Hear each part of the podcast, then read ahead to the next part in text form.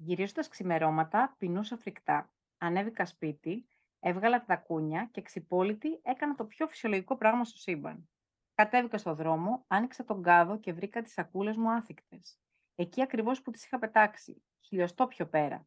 Τις πήρα μέσα από τον κάδο και έφαγα την κρύα πίτσα στο κρεβάτι, πεντακάθαρη. Κοιμήθηκα με τα μαλλιά μου μέσα σε ένα άδειο κουτί πίτσας που λίγο πριν ήταν μέσα σε ένα πράσινο κάδο σκουπιδιών.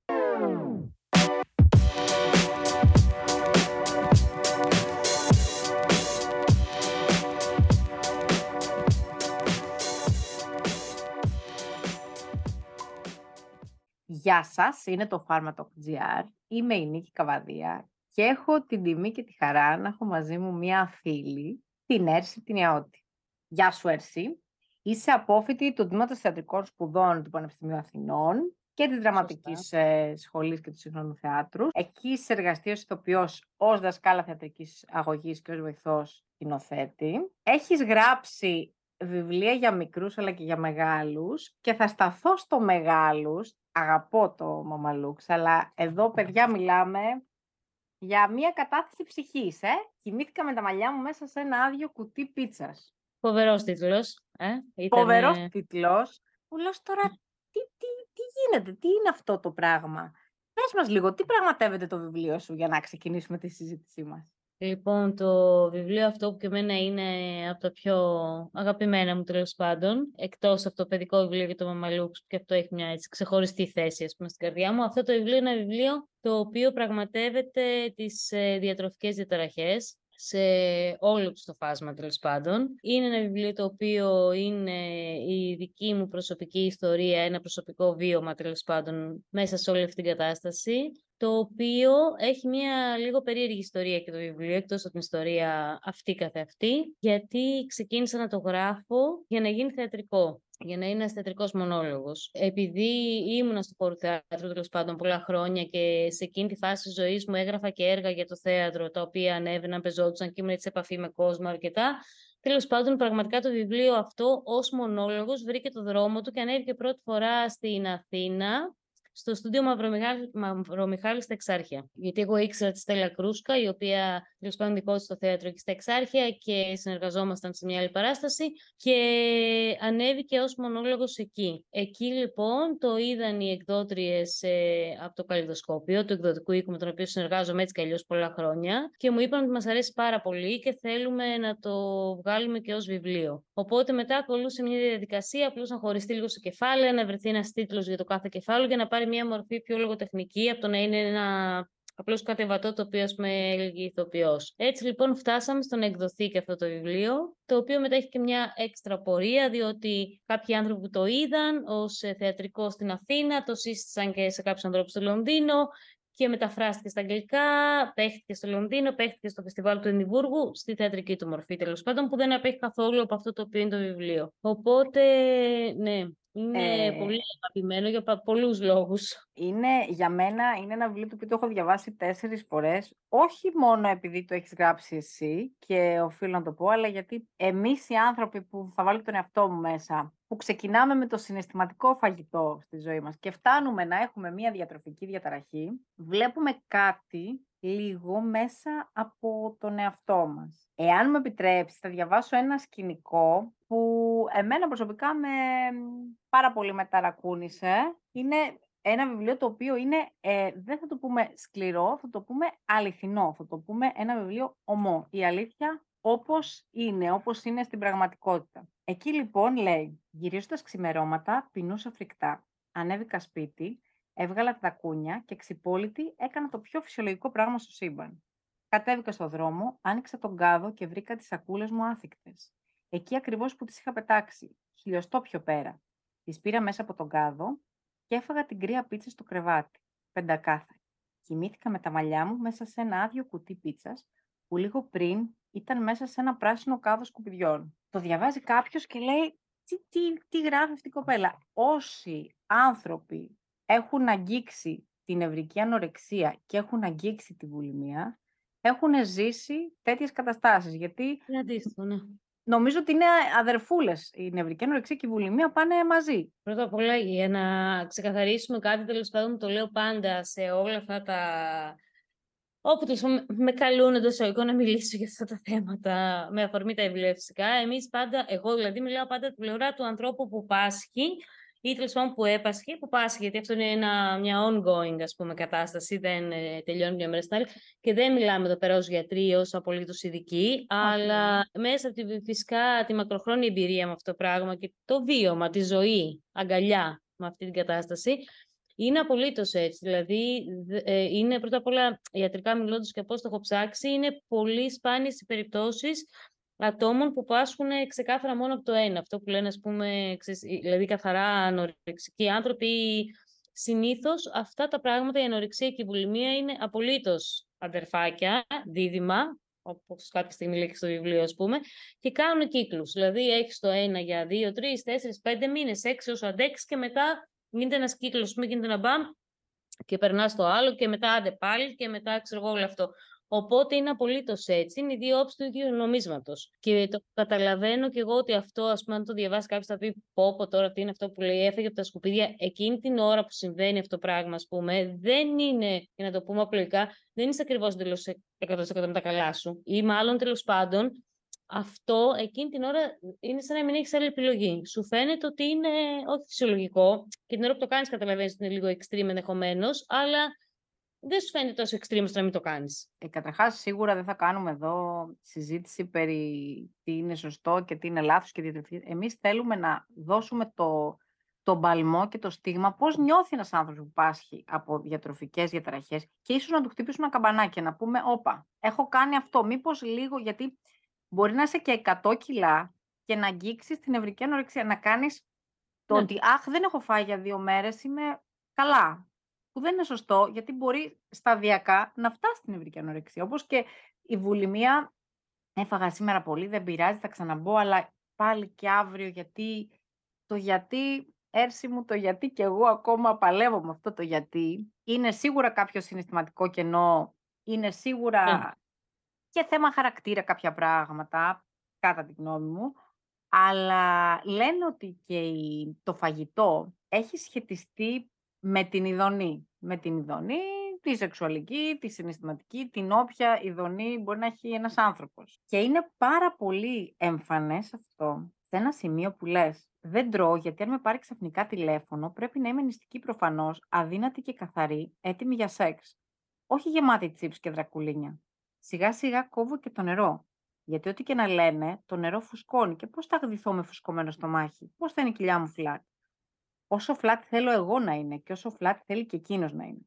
Πώς θα θαυμάσει το σώμα μου αν υπάρχει έξτρα νερό; Οι μέρες του έρωτα είναι στεγνές. Εδώ λοιπόν ε, ε, έγινε εναλλαγή από βουλημία στην, ε, στην ανορεξία, διότι και ο έρωτας λίγο μας κάνει ανόρεκτους. Ναι. Ε, Αυτό δεν είναι ανάλογο και λίγο και με τον άνθρωπο. Υπάρχουν άλλοι άνθρωποι που σου λένε, ας πούμε, ότι εγώ όταν είμαι, ε, ξέρω εγώ, πάλι απλοϊκά, όταν είμαι στεναχωρημένο ε, δεν τρώω. Εγώ όταν είμαι πολύ χαρούμενη δεν τρώω. Ε, όταν είμαι σε μια ντεμή κατάσταση, όχι ακραία στεναχώριας, ας πούμε, που και εκεί φτάνει ο άνθρωπος ενδεχομένω να μην τρώει, αλλά ελαφρώς στεναχωρημένη, για το πω κάπως έτσι, ναι, τρώω. Και είναι, νομίζω, αυτά εντελώς ε, συνδεδεμένα.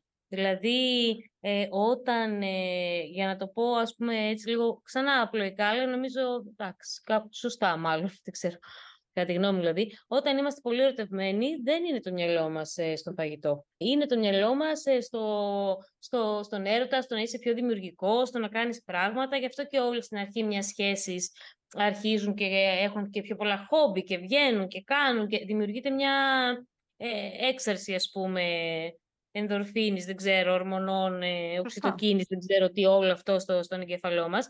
Ενώ όταν περνάς φάσεις που είσαι πιο low, επειδή έχεις συνηθίσει ή σ' αρέσει αυτό το high, δεν το βρίσκεις. Ή μάλλον είναι δύσκολο να το βρεις, ειδικά για κάποιου τύπου προσωπικότητες, έτσι, όχι για όλους τους ανθρώπους. Οπότε, μετά το επόμενο που ξέρεις, είναι το να πας να φας, να βρεις αυτή τη χαρά που σου λείπει ε, από τον έρωτα ή από κάτι πάρα πολύ exciting στη δουλειά σου, ε, στο φαγητό. Συν το ότι νομίζω ότι δεν θέλω να το πω τόσο ευθέως με την έννοια ότι ε, αυτές οι διαταραχές δεν είναι απλώς ότι βλέπουμε στο περιοδικό ένα μοντέλο και μας επηρεάζει. Παρ' όλα αυτά, επειδή επικρατεί τα τελευταία χρόνια και πάρα πολύ έντονα ένα πρότυπο το οποίο είναι ενός τέλειου σώματος και παλιά μπορεί να το βλέπαμε σε ένα περιοδικό, τώρα το βλέπουμε κάθε μέρα στα social media, κάθε μέρα στη τηλεόραση, κάθε μέρα στι εκπομπές, κάθε μέρα.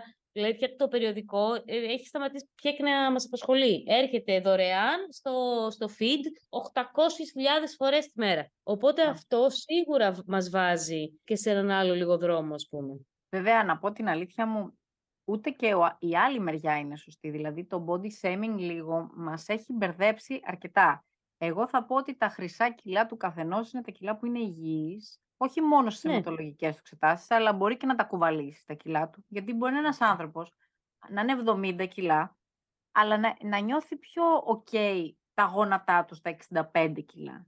Αυτό δεν ναι. είναι κατακριτέο, γιατί συνήθως έχουμε μάθει το ότι body shaming, ότι λίγο πιο juicy και όλα είναι θεμητά από τη στιγμή που είμαστε υγιείς και μέσα μας και έξω μας. Τώρα το μέσα μας δεν ξέρω έρσιμο αυτό πώς, πώς Κοίτα, εγώ θα σου πω, έχω, σε αυτά τα θέματα έχω λίγο, ενδεχομένως, ακούγονται, έχω λίγο πιο ε, ακραίες αιρετικές απόψεις τέλος πάντων, όμως και για τα θέματα της δίαιτας ή κάτι, δεν είναι πολύ politically correct σε αυτά. Να σου πω με ποια έννοια. Θέλω να πω ότι όταν με ρωτάνε λόγω αυτού του καταστάσεων και διάφοροι φίλοι, Α, πώς χάνεις κιλά ή τι, πάντα ρωτάω ένα πράγμα. Εάν σε ενδιαφέρει να χάσεις κιλά, αυτό σταμάτα να τρως. Είναι απλό. Εάν σε ενδιαφέρει να είσαι υγιής, τότε να πάμε κάπου αλλού. Αλλά δεν μπορώ, ας πούμε, να συζητάω για αν κάποιος θέλει να χάσει τρία κιλά. Ναι, μείωση στι θερμίδες. Είναι απλό. Θα φέρει μετά, είναι ένα άλλο θέμα. Ας πά... Αυτό είναι μια άλλη κατάσταση του πώς θα είναι υγιέ στο μυαλό σου πούμε, και η ψυχή σου μέσα σε αυτό το πράγμα. Αλλά δεν μπορούμε να κοροϊδευόμαστε ότι όταν είμαστε πιο λίγα κιλά, αυτό μας βοηθάει και στην ψυχολογία και στην κίνηση και στην είναι κάτι λάθος. Από την άλλη, δεν μπορώ και να δεχτώ το πρότυπο του πρέπει να είναι όλοι σκήνοι, ας πούμε, γιατί έτσι θα βρουν δουλειά στο θέατρο, επειδή ήμουν και στο θέατρο, ξέρω εγώ, στην τηλεόραση, στο αυτό λες και όλοι οι άνθρωποι στον πλανήτη είναι 33 κιλά. Και επίσης, μην ξεχάσουμε ότι και αυτά που βλέπουμε ως συγκλονιστικά σκήνη δεν είναι άνθρωποι οι οποίοι είναι απλώς καθημερινοί άνθρωποι. Και δεν συζητάω αυτή τη στιγμή για τα φίλτρα ή για το τι το Photoshop ή ξέρω εγώ. Το να είναι κάποια γυναίκα μοντέλο ή ηθοποιός στο Hollywood, αυτό σημαίνει κάτι πολύ άλλο. Σημαίνει οικονομικές απολαυές, τη βοηθάνε να έχει ένα personal training στο σπίτι κάθε μέρα τη βοηθάνε να έχει ένα σεφ και να τρώει τα καλύτερα πράγματα κάθε μέρα και να μην βαριέται να τρώει κοτόπουλο βραστό. Τη βοηθάνε στο να τρώει δεν ξέρω τι φύκια από την Κίνα και ψάρια και καβούρια και ξέρω εγώ, τα οποία ο κανονικός άνθρωπος, ας πούμε, σε όλο τον υπόλοιπο πλανήτη δεν μπορεί να τα κάνει. Δηλαδή είναι πολύ παραγωγικό και το θέμα και της υγιεινής διατροφής πια δυστυχώς, γιατί κοστίζει και, και το κομμάτι φυσικά του ψυχισμού είναι ακόμα περισσότερο σύνθετο. Αλλά και απλά να το καταλάβει ένας άνθρωπος είναι ότι δεν μπορούμε να συγκριθούμε με έναν τρόπο με αυτούς τους ανθρώπους που είναι έτσι. Γιατί δεν έχουμε την ίδια οικονομική ας πούμε, δυνατότητα οι περισσότεροι από εμάς. Δεν έχεις δυνατότητα να κάνεις μασάζ κάθε μέρα. Δεν έχεις δυνατότητα να κάνεις την πιο σούπερ διατροφή κάθε μέρα. Και ούτε έχεις πάλι και το, ψυχι... το ψυχικό κουράγιο, έτσι. Διότι όταν έχεις μια ζωή ναι, απροβλημάτιστη. Ναι, ναι. Φυσικά. Ε, είναι και θέλω να για να μην κατηγορούμε ας πούμε, και αυτούς τους ανθρώπους ότι η ζωή τους είναι προβλημάτιστη, δεν έχουν προβλήματα. Να το ναι, δεχτώ. Ναι. Ότι θα, έχουν φυσικά, γιατί έχουν οικογένειες, έχουν χωρισμούς, whatever. Παρ' όλα αυτά, είναι λίγο διαφορετικό το όταν έχεις πρόβλημα. Να σου πω εσένα, ωραία Νίκη, άκου τώρα έχω πρόβλημα. Πάμε 20 μέρες σε ένα retreat να κάνουμε, ξέρω εγώ, γυμναστική και γιόγκα, ή πάμε 20 μέρες στη Χαβάη για να μας αλλάξει διάθεση. Και είναι διαφορετικό το να έχεις τα προβλήματα και να μην μπορείς να κουνηθείς και οικονομικά από το σπίτι σου και να πρέπει να βάζεις απλώς για ένα ποτό, ας πούμε, στην Αθήνα και αυτό να το σκέφτεσαι και μερικές φορές. Ακριβώς. Ακριβώς. Άρα και η διέξοδός τους είναι διαφορετική από τη δική μας διέξοδο. Βέβαια. Οπωσδήποτε. Το θέμα είναι να γίνουμε πλούσιοι, λοιπόν. Αυτό. Αυτό είναι το βασικό που καταλαβαίνουμε ε, πώς, ε, πώς, πλούσιοι, αλλά πώς το λέει και με, με προβλήματα, λύνονται, ας πούμε. Αυτό, με προβλήματα, αλλά τουλάχιστον είμαστε και πλούσιοι να λύνουμε στη, στη Καβάη. Γράφοντας αυτό το βιβλίο, προσπαθώ θέλω να το κάνω εικόνα λίγο, τελειώνεις το μονόλογο, το γράφεις. Πώς νιώθεις; είναι σε ένα άλλο κεφάλαιο, είναι λίγο διαφορετικό και θα ήθελα να δώσω την απάντηση ότι με το που το έγραψα, ας πούμε, αισθάνθηκα μια κάθαρση ότι βελτιώθηκα κάτι. Δεν ισχύει ακριβώς έτσι. Δηλαδή, επειδή δούλευα σε αυτό το χώρο και γράφω ακόμα και μου αρέσει να γράφω, ακόμα και μετά όταν το έγραφα, φυσικά γύρισα πίσω και έκανα edit και διόρθωσα και έκοψα και άλλαξα. Και ειδικά όταν επρόκειτο και ήξερα ότι θα γίνει παράσταση, ας πούμε, επέμενα και στο, στο θείασο, ας πούμε, τότε, μάλλον στην κοπέλα που το έπαιζε, σκηνοθέτη και όλα αυτά, να κόψουμε πράγματα, γιατί με ενδιαφέρει και το καλλιτεχνικό κομμάτι του θέματος. Δηλαδή, δεν ήθελα να είναι απλώς μια δική μου ψυχανάλυση που αντί να τα πω στον ψυχίατρο, τα, Έγραψα. τα λέει κάποιος στη σκηνή ή να παίξω εγώ και να το παίζω εγώ, τη δική μου ιστορία και να είμαι κι εγώ ηθοποιός. Και αισθάνθηκα ότι ήταν κάτι το οποίο ήθελα πούμε, να μοιραστώ, αλλά μέσα μου γιατί πίστευα εγώ ότι έχει και μία αξία και ένα χιούμορ, ας πούμε, και ξέρεις, ε, μία ένταση για να γίνει έργο. Σίγουρα αυτό που με βοήθησε ενδεχομένως ας πούμε περισσότερο ήταν ότι όταν πεζόταν, ότι ερχόταν κόσμος μετά και μου μιλούσε και με ρωτούσε και μου έλεγε ότι ξέρεις και εγώ έχω το ίδιο και με βοήθησε ή ότι καιρό λάμβανα μηνύματα ότι το είδα και κατάλαβα ότι η κόρη μου, ότι το είδα και είδα τον εαυτό μου, ότι σε ευχαριστώ που τα είπες, ε, ξέρω και εδώ και στο Λονδίνο, ποιο παιχτεί και αυτά. Για μένα αυτό είναι το πιο συγκινητικό κομμάτι, ότι καταλαβαίνει ότι κανείς δεν είναι μόνος τους σε αυτό το πράγμα. Αλλά δεν θέλω ε... να πω ψέματα και να πω ότι α, το έγραψα ή ότι μετά ανέβηκε ότι όλα λύθηκαν ή ότι επειδή το μοιράστηκα τώρα ξαφνικά εγώ ας πούμε έγινα super ok. Όχι βέβαια, γιατί κανείς, η διατροφική διαταραχή, οποιαδήποτε, ακόμα και το συναισθηματικό φαγητό, για μένα το παντρεύεσαι. Και ναι, απλά ναι. πρέπει να μάθεις λίγο να ισορροπείς σε όλο αυτό το πράγμα. Πόσο μάλλον αν, αν, και αν ο σύντροφός σου έχει το ίδιο που η πλειονότητα έχουμε. Απλά δεν το έχουμε αντιληφθεί ότι έχουμε κάποια διατροφική διαταραχή. Ο ένας κουκουλώνει τον άλλον και γίνεται της κακομήρας εκεί και είναι ναι, πιο ναι. δύσκολα τα πράγματα. Στην οντισιόν σου, όταν έκανες, επέλεξες την ηθοποιό σου, μου είπες ότι δεν επέλεξες μια σκηνή κοπέλα, σωστά; Η πρώτη σκέψη που έκανε τότε σκηνοθέτης που το ανεβάσαμε στην Αθήνα ήταν να παίξω εγώ. Γιατί τότε ήμουν και πάρα πολύ λίγα κιλά και φυσικά επειδή ήμουν ηθοποιός και αυτά ήταν η πρώτη σκέψη και εγώ είχα πει ότι δεν θέλω, διότι δεν θέλω να φανεί, μου φάνηκε πολύ ναρκισιστικό και πάρα πολύ από την δική μου ψυχανάλυση ότι εγώ το έχω γράψει, είναι η προσωπική μου ιστορία, είναι αληθινή η ιστορία, θα παίξω κιόλας. Δηλαδή, και είχα πει ότι όχι να βρούμε μια άλλη ηθοποιό. Εγώ δεν θέλω το αναλάβω αυτό το πράγμα και να, να παίξω. Και μάλιστα τους είχα πει ότι δεν θα ήθελα να βρούμε μια κοπέλα η οποία να είναι, ας πούμε, πετσί και κόκαλο. Γιατί το νόημα αυτού του πράγματος δεν ανεβάσουμε μια παράσταση το οποίο ενδεχομένως θα βοηθούσε στην προβολή. Να είναι κάποια η οποία να είναι ας πούμε, πάρα πολύ σκήνη και να υπάρχουν αυτές τις φωτογραφίες στο διαδίκτυο γιατί ήθελα απλώς να, ήθελα να δείξουμε ότι δεν είναι μόνο οι διατροφικές διαταραχές, στο, δεν είναι μόνο ο άνθρωπος που έχει φτάσει να είναι 35 κιλά και φαίνεται πια συγκλονιστικά και είναι ας πούμε δεν παλεύεται αυτό το οποίο βλέπεις. Γιατί το νόημα είναι να καταλάβουμε ότι η διατροφική διαταραχή, εάν υπάρχει, μπορεί να υπάρξει σε έναν άνθρωπο που είναι 40 κιλά, 33, 55, 56, 80, Ακριβώς. Γιατί η πάλι μέσα μας και η στεναχώρια και η ας πούμε, χαμηλή αυτοεκτίμηση όταν παχαίνουμε κάτι, παίζει σε όλα τα κιλά. Δεν ήθελα σου και καλά να σοκάρουμε το κοινό δείχνοντας έναν άνθρωπο που να είναι με τρία κόκαλα. Ακριβώς. Και λάθος πρότυπο και το, αυτό θα ήταν για μένα το εύκολο μήνυμα. Το δύσκολο μήνυμα θα αυτό. ήταν αυτός ο δρόμος που επιλέξατε. Και αυτός είναι ο πιο σωστός και λυπάμαι που δεν την είδα την παράσταση. Αλήθεια, πάρα πολύ λυπάμαι που δεν την είδα έχοντας περάσει από πολλά στάδια στη ζωή σου. Καλά, άσχημα, όντας πιο όρημη, όχι πιο μεγάλη, πιο όρημη.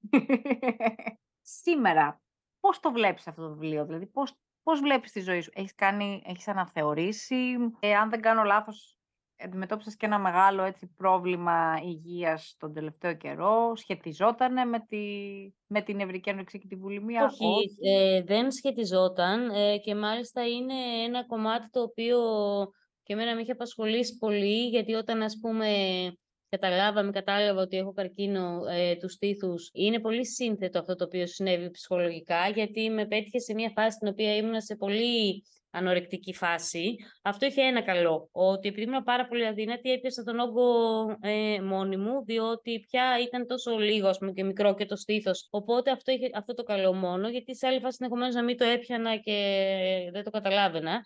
Αλλά και ταυτόχρονα, για να είμαστε ειλικρινείς, επειδή η ανορεξία σου δημιουργεί ένα συγκλονιστικό high ψυχικά, όταν με πέτυχες σε αυτή τη φάση της ζωής μου, ήταν σαν να έχω τη δύναμη να το πολεμήσω, γιατί βλακωδώς, λάθος, ψυχικά αισθανόμουν πάρα πολύ δυνατή. Αλλά καλώς κακώς αυτό ήταν. Δηλαδή θέλω να πω ότι επειδή η ανορεξία σου δημιουργεί όλη αυτή την υπερδιέγερση και όλη αυτή, όλο αυτό το excitement. Υπάρχει ένα πολύ ωραίο ντοκιμαντέρ του BBC, στο οποίο μάλιστα μιλάνε και αγόρια για αυτό το θέμα, που ξεκινάει κάπως έτσι και λέει: Α το παραδεχτούμε. Δηλαδή, αυτό το πράγμα σου κάνει μια χημεία στον εγκέφαλο, η έλλειψη του φαγητού τέλος πάντων, που είναι σαν να έχεις πάρει ναρκωτικά.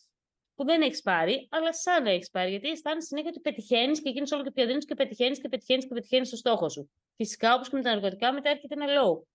Οπότε, ε, αλλά όσο είσαι μέσα σε αυτό, δεν είσαι προετοιμασμένος για το πόσο low θα είναι το low που θα έρθει μετά. Τέλος πάντων, επειδή λοιπόν με βρήκες σε μια τέτοια φάση, ήμουνα πάρα πολύ, ίσως λίγο ας πούμε, πολύ hyperactive και πολύ δυναμική όταν το αντιμετωπίσω. Όμως, ακόμα και τώρα το θυμάμαι και αυτό είναι πρόβλημα, αλλά τουλάχιστον να γνωρίζω ότι όταν πήγαινα να ζυγιστώ για τη χημειοθεραπεία, ακόμα και που ήμουν ας πούμε 40 κιλά, 39 κιλά, δεν ήθελα να βλέπω. Το οποίο, ας πούμε, αν το πεις σε έναν άλλον άνθρωπο που δεν υπάρχει καθόλου από αυτά, θα σου πει καλά, είσαι τρελή. Δηλαδή, υπάρχει χημειοθεραπεία και, δεν... και όμως δεν κοιτούσε τη ζυγαριά. Και έλεγα στι νοσοκόμες, ε, δείτε. Και δεν κοίταγα κάτω. Γιατί ακόμα και σε αυτήν τη φάση δεν ήθελα να βλέπω πόσα κιλά είμαι. Μην τυχόν, ας πούμε, και έχω πάρει κάτι από την προηγούμενη φορά ή ξέρω ότι οτιδήποτε. Αυτό όλο δεν έχω κανένα πρόβλημα να το παραδεχτώ. Ακούγεται πολύ σουρεάλ, είναι όμως μια πραγματικότητα. Δεν το λέω για καλό καθόλου για να μην πρότυπο. Είναι μια πραγματικότητα. Από εκεί και πέρα, επειδή αυτή η κατάσταση με τα χειρουργία, τις ορμόνες, τα φάρμακα, την εμεινόπαυση που προκαλείται και όλα αυτά είναι πάρα πολύ δύσκολη, σκέψου πόσο δύσκολο είναι για έναν άνθρωπο που έχει αυτή την προδιάθεση με αυτή την κατάσταση και αναγκαστικά μετά αρχίζεις παχαίνεις, πρίζεσαι, φουσκώνεις, δεν μπορείς να κάνεις ας πούμε γυμναστική, πρέπει να παχύνεις για να συνέλθεις και λίγο, και εκτός από το ότι πρέπει να παχύνεις, έχεις, ας πούμε, όλη τη στεναχώρια και αυτής της κατάστασης, την ακινησία και τις πάρα πολλές ορμόνες που παίρνεις, που σίγουρα αλλάζουν πάρα πολύ και το σώμα σου και το σωματότυπο, στην ηλικία που μεγαλώνεις, που αυτά έρχονται έτσι και αλλιώς. Οπότε είναι πάρα πολύ δύσκολο στη διαχείριση. Και είναι πολύ θανατηφόρος, ας πούμε, συνδυασμός ψυχικά αυτό το πράγμα. Από την άλλη, σίγουρα υπάρχουν και κάποια πράγματα τα οποία σε βοηθάνε πούμε, να βελτιωθείς. Α πούμε, το γεγονός ότι εγώ μέσα σε όλη την κατάσταση βρήκα μια δουλειά η οποία μου αρέσει και παίρνεις κάποια credit ότι τα πας καλά. Ότι γνωρίζεις και κάποιους καινούριους ανθρώπους. Γιατί και αυτό είναι ένα πρόβλημα. Ναι, βέβαια. Σε ξέρουν κάποιοι άνθρωποι στα 40, ντρέπεσαι να πας να τους συναντήσεις όταν είσαι 55. Σε ξέραν κάποιοι άνθρωποι με μακριά μαλλιά, μετά είσαι καραφλός από τις χημειοθεραπείες. Σε ξέραν κάποιοι άνθρωποι, ας πούμε, πιο γκόμενα, μετά δεν είσαι τόσο, γιατί είσαι λίγο σε κουλή κατάσταση με όλα αυτά, ας πούμε.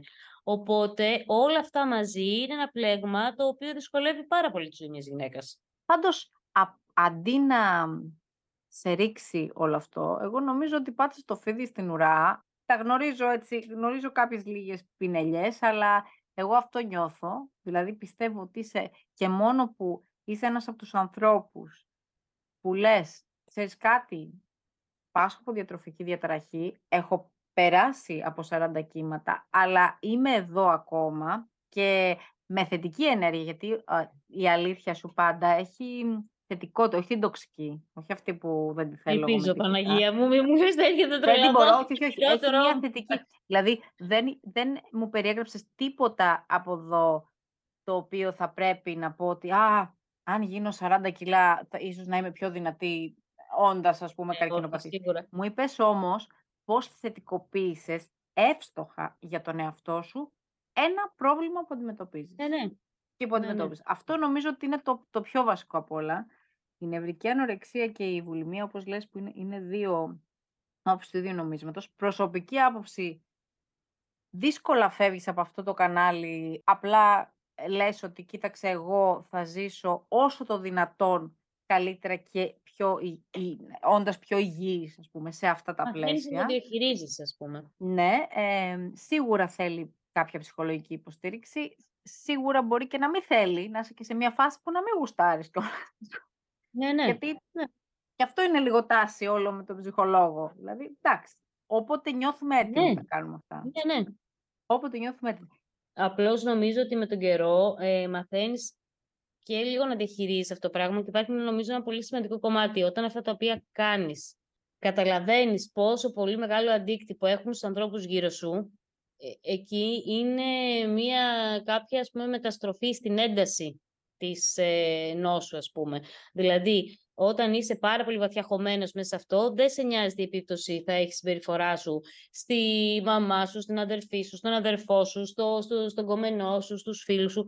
Όταν καταλαβαίνεις ότι η συμπεριφορά και το πώς νιώθουν οι άλλοι αρχίζει και είναι αρκετά σημαντικό για σένα, εκεί αρχίζεις και αλλάζεις λίγο κι εσύ και προσπαθείς, για να το πούμε απλοϊκά, λίγο να μαζευτείς ή λίγο να δεις τι επίπτωση έχει αυτό το οποίο κάνεις και στους άλλους. Και αυτό νομίζω ότι είναι ένα στάδιο προόδου. Δηλαδή όταν συνειδητοποιήσεις πόσο πιο σημαντικό είναι να διατηρήσεις κάποιες καλές σχέσεις που έχεις στη ζωή σου και να μην τις καταστρέψεις τελείως γιατί πας στο σπίτι τους για να ξεράσεις ή γιατί τους χρησιμοποιείς για να μην φας ή γιατί τους χρησιμοποιείς για να φας ή οτιδήποτε. Γιατί και οι άνθρωποι αυτοί τριγύρω μας κάποια στιγμή θα πούνε εγώ δεν θέλω να είμαι μια δικαιολογία για να μην τρως. Δηλαδή ότι έρχεσαι σπίτι μου και είπες στη μάνα σου ότι έφαγες ή ότι έρχεσαι εδώ και τρως και μετά κάνεις εμετό. Και όταν λοιπόν καταλάβεις ότι η ουσία αυτών των σχέσεων είναι πιο σημαντική, αρχίζεις νομίζω λίγο σιγά σιγά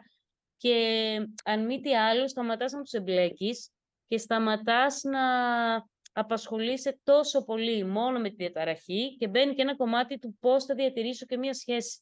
Σωστά, γιατί ή τρως ή ξερνάς συναισθήματα.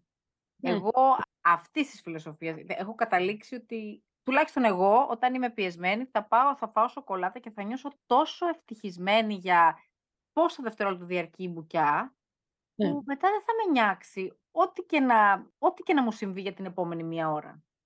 Αυτό το πιο απλό πράγμα που περιέγραψα, που το έχουμε κάνει όλοι, ε, δεν το συζητώ, είτε με, με ναι, σουβλάκι, είτε Όλοι έχουμε λίγο από αυτό. Οπότε το συναισθηματικό μας πρόβλημα λίγο να το λύσουμε. Πρώτα μόνοι μας, σιγά σιγά και μετά με κάποιον ειδικό. Και όπως είπαμε, ο καθένας είναι ελεύθερος άνθρωπος σε αυτόν τον κόσμο. Κανείς δεν πρέπει να σε κατακρίνει, γιατί από εκεί ξεκινάει. Από ένα παιδί, αυτό είναι προσωπικό παράδειγμα, «Α, είσαι χοντρή», από, ναι, δηλαδή, ναι. δίνοντάς μου εμένα μια ταυτότητα, την οποία δεν, δεν το είχα σκεφτεί ότι εγώ είμαι χοντρή, παραδείγματος χάρη. Γιατί μπορεί να μην το ένιωθα ποτέ ή να μην με έκανε ναι, ναι. κύκλος να νιώθω άσχημα. Μου φορτώνουν την ταμπέλα και μετά εγώ τι κάνω. Μπαίνω στη χρυσή μου τη φυλακή με την ε, αυτό και καταπίνω και το κλειδί. Και πάρε να έχεις και για αύριο. Οπότε αυτό νομίζω ότι είναι το μήνυμα του δικού σου βιβλίου, το μήνυμα όλης της ζωής. Δηλαδή, εσύ πρεσβεύεις αυτό το πράγμα, ότι εγώ είμαι ελεύθερη, γιατί στο μυαλό μου σε έχω σαν έναν ελεύθερο, απόλυτα ελεύθερο άνθρωπο, γιατί είμαι αυτό που είμαι το, το εκφράζω. Το εκφράζω, το παίζω στο θέατρο, το γράφω και θέλω να μου πεις εάν θα πρέπει να περιμένω κάποια συνέχεια. Θα περιμένω κάποια συνέχεια. Υπάρχουν εμπνεύσεις. Τι γίνεται; Να δούμε τώρα, γιατί είναι, είναι πολλά τα... Τα μονοπάτια σου, ε. Τα δεδομένα και τα, τα μονοπάτια αυτή τη στιγμή. Έχω προσπαθήσει μερικές φορές να ασχοληθώ και με αυτό το θέμα, με τη συνέχεια του θέματος και τέλος πάντων με το θέμα του καρκίνου, αλλά δεν είμαι πάντα στην ε, απόλυτα δημιουργική κατάσταση και σίγουρα, επειδή με ξέρω, δεν θέλω να γράψω κάτι απλώς για να το γράψω ή για να πω Α, ωραία, θα γράψω μετά ένα βιβλίο για τη συνέχεια αυτού ή τέλος πάντων μια απλοϊκότητα σε σχέση με τον καρκίνο. Είμαι λίγο πιο ψήρας με αυτά, ας πούμε. Οπότε δεν, ε, μέχρι να φτάσει στο σημείο πραγματικά αυτά που γράφω να, είναι, να θεωρώ εγώ ότι είναι άξια να τα διαβάσει κάποιος, να τα δει κάποιος τέλος πάντων. Είμαι ακόμα λίγο, ξέρεις, κάτι ξεκινάω, γυρνάω πίσω, λίγο το σταματάω, όλοι μερικές φορές λέω, θα, είμαστε ακόμα λίγο σε ντεμή κατάσταση. Θα έρθει το πλήρωμα του χρόνου, εγώ περιμένω διακαώς. Το βιβλίο θα το βρούμε λοιπόν εκδόσεις καλλιδοσκόπιο. Σωστά. Ε, προτείνω να το πάρετε. Είναι, το διαβάζεις έτσι μπαμ μπαμ μπαμ. Δεν, δεν σταματάς. Ούτε για φαγητό, για ποτό, ούτε για τίποτα ούτε... δεν σταματάς. Θέλω να σε ευχαριστήσω πάρα πολύ και δημοσίως για αυτό που είσαι πρώτα σαν άνθρωπος, σαν Έρση, που είσαι ε, μια ελεύθερη ψυχή, ένα, μια πολύ μεγάλη καρδιά και ένας άνθρωπος που εκπέμπει φως. Και εύχομαι να είσαι πάντα έτσι, πάντα ευτυχισμένη όπως θέλεις εσύ. Και πραγματικά σε αγαπώ και σε ευχαριστώ πάρα πολύ για αυτό το podcast. Εγώ ευχαριστώ και για αυτή τη συζήτηση και για τα χρόνια ξέρεις εσύ που με έχεις βοηθήσει και για τίποτα, όλα. Τίποτα, τίποτα αυτά.